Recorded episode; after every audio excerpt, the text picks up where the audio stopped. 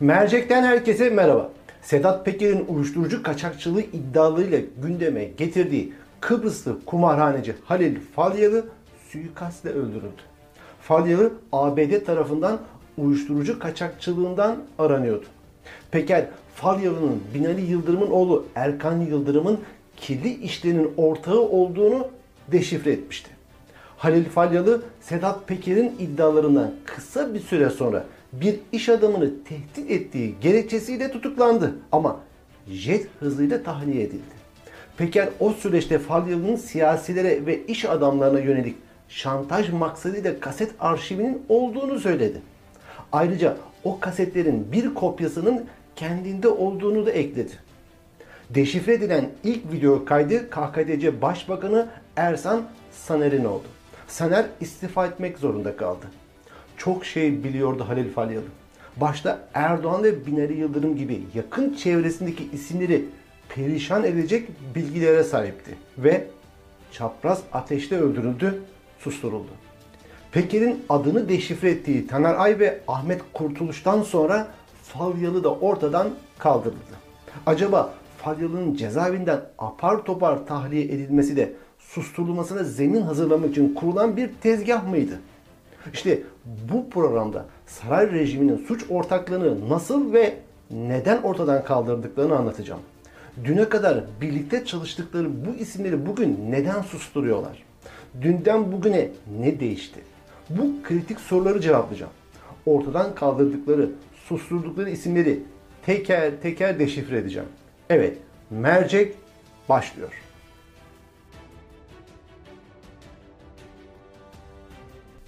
Halil Falyalı Türkiye siyasi tarihinin göstere göstere gelen en mühim suikastlarından biri oldu. Sedat Peker, Falyalı'nın Binali Yıldırım'ın oğlu Erkan Yıldırım ve Mehmet Ağar'la birlikte kokain ticareti yaptığını anlatmıştı. Uyuşturucu taşıyan gemilerin güzergah bilgileri ve ulaştıkları limanlara kadar çok detaylı bilgiler vermişti. Oysa ki ABD'nin Virginia eyaletindeki mahkeme Halil Falyalı'yı uluslararası kara para aklama ve uyuşturucu trafiği suçlamasıyla 2016 yılından bu yana arıyordu. ABD Kuzey Kıbrıs'ı tanımadığı için suçlu iade anlaşması da yoktu. Falyalı da Kuzey Kıbrıs'ta güven içinde yaşıyordu. Şöyle konuşmuştu Sedat Peker. Eski Başbakanımız Sayın Binali Yıldırım Bey'in oğlu Erkan Yıldırım Bey. Evet. Bu senenin başında o mal yakalandıktan sonra bu senenin başında Ocak ayında gitti 4 gün kaldı. Şubat'ta gitti 4 gün kaldı. Karakas limanı var. Venezuela'nın en büyük limanı. Oradan kuru yük gemileri direkt Türkiye'ye gelebiliyor. Ama konteyner gemileri Dominik üzerinde durma yapıp o şekilde devam edebiliyor. Kokain bu şekilde Türkiye'ye giriş yaptıktan sonra 30 metre 35 metrelik yatlarla uzun yolculuk yapabilen 500 ton, 1 ton, 2 ton kokainle o şekilde dağılır. Özellikle ama Suriye Laskiye üzerinden de yapılıyor. Şimdi para trafiği nasıl oluyor? Kıbrıs, Halil Falyalı. Tüm para trafiği buradan dönüyor kardeşlerim. Halil Falyalı denen şahıs 20 sene evvel hiçbir şey olmayan bir adam Kıbrıs'ın sahibi. Şu suç gruplarını aldık geldik. Evet. E Halil Falyalı'nın Türkiye'de 10 tane dosyası var. Neden Halil Falyalı'yı siz Türkiye'ye getirmiyorsunuz? Tüm yasa dışı bahis işi ondan geçiyor. Devletin resmi raporlarında da var. E bu adam Amerika DIA ar- almak istiyor. O da alamıyor. Diğer taraftan başka ülkeler almak istiyor uyuşturucu sevkiyatından. Onlar da alamıyor. Erkan Yıldırım'ın Kıbrıs'a gittiğinde Halil Falyalı'nın misafiri olduğunu anlatan Peker, Falyalı'ya dokunulmamasının sebeplerinden birinin de elindeki kasetler olduğunu açıklamıştı. Şunları söylemişti Peker. Eski başbakanın oğlu Venezuela'ya Kıbrıs'taki o para sistemi Orta Doğu'ya gidiş. E diyorsunuz ya biz herkesi gider alırız. E Halil Falyalı'yı niye almıyor? E yayınladı arkadaşlar Amerika'nın kırmızı arama şeyini Orta Doğu'nun uyuşturucu patronu diye. E Türkiye'de de bet işlerinden aranıyor. Herkesi gidip alıyorsunuz. Gidin onu da alın. Ama onda kasetler var. Herkesi çekmiş o da. Falyalı'nın çok sayıda ünlüyle dost olduğunu, bunlarla birlikte yemek yediklerini ve balığa çıktıklarını gösteren fotoğraflar ortaya çıktı. Falyalı'nın dostları arasında Oktay Kaynarca ve Saffet Sancaklı da vardı. Yavuz Bingöl'le balığa çıkmış ve Bahçeli Evler katliamında 7 öğrenciyi boğarak öldüren Haluk Kırcı'yla gülcükler saçan fotoğraflar çektirmişti. Falyalı KKTC Cumhurbaşkanı Ersin Tatar'ın da yakın dostuydu. Evet, Falyalı da öldürüldü. Sırlarıyla birlikte susturuldu. Erkan Yıldırım ve Mehmet Ar'la ortak olduğu uyuşturucu kaçakçılığından yasa dışı bahisçiliğe ve kaset arşivine kadar çok şey biliyordu. Peker Falyalı'nın kaset arşivinin kendi eline geçtiğini açıklamıştı. Falyalı öldürülüp susturuldu. Ancak onun bildiklerinin sonsuza dek sır olarak kalacağı hayaline kimse kapılmasın. Zira mafyatik raconla söylemek gerekirse iki kişinin bildiği sır değildir. Erdoğan'ın ve suç çetesinin suçlarını bilen, o suçların içinde olan daha birçok isim var. Peki saray rejiminin ortadan kaldırdığı, infaz ettiği, susturduğu sadece Halil Falyalı mı? Elbette değil. Kim bu isimler şimdi teker teker ele alalım. Sedat Peker'in videolarında ismini deşifre ettiği isimlerden bir tanesi de Taner Ay'dı.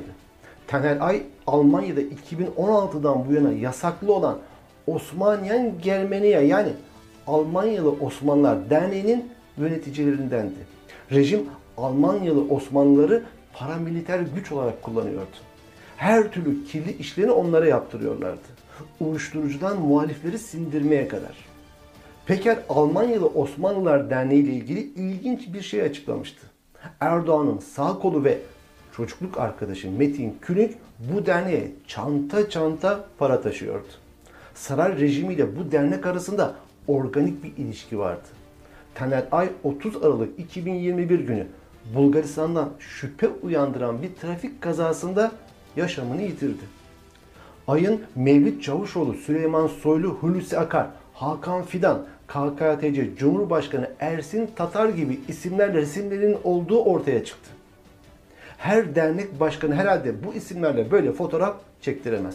Ayrıca Taner Ay'ın Erdoğan'ın sarayından, özel hareket dairesinden ve yargıyla açış törenlerinden fotoğrafları paylaştığı da tespit edilmişti. Ve çok şey bilen Taner Ay susturuldu.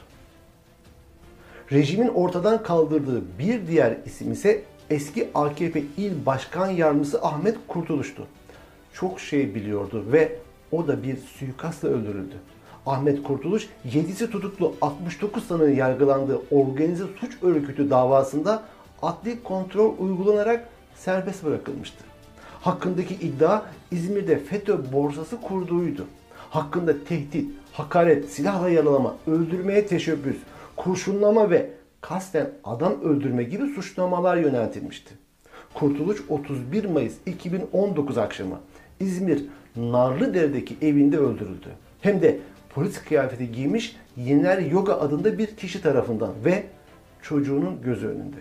Peki neden mahkemeye verilmiş ve sonra neden öldürülmüştü? FETÖ borsası zaten mafyatik bu rejimin önemli bir gelir kaynağı değil miydi? Birlikte bu işi yapmıyorlar mıydı? Bu önemli soruların cevabını Sedat Peker verdi. FETÖ borsası içinde bürokratlar, siyasiler ve istihbaratçılar tarafından kullanıldı ve alınan paralardan ona hiç pay verilmedi. Yüksek mevkideki bürokratların ve siyasilerin kurtarılabilmesi için Ahmet kardeşimi öldürdüler.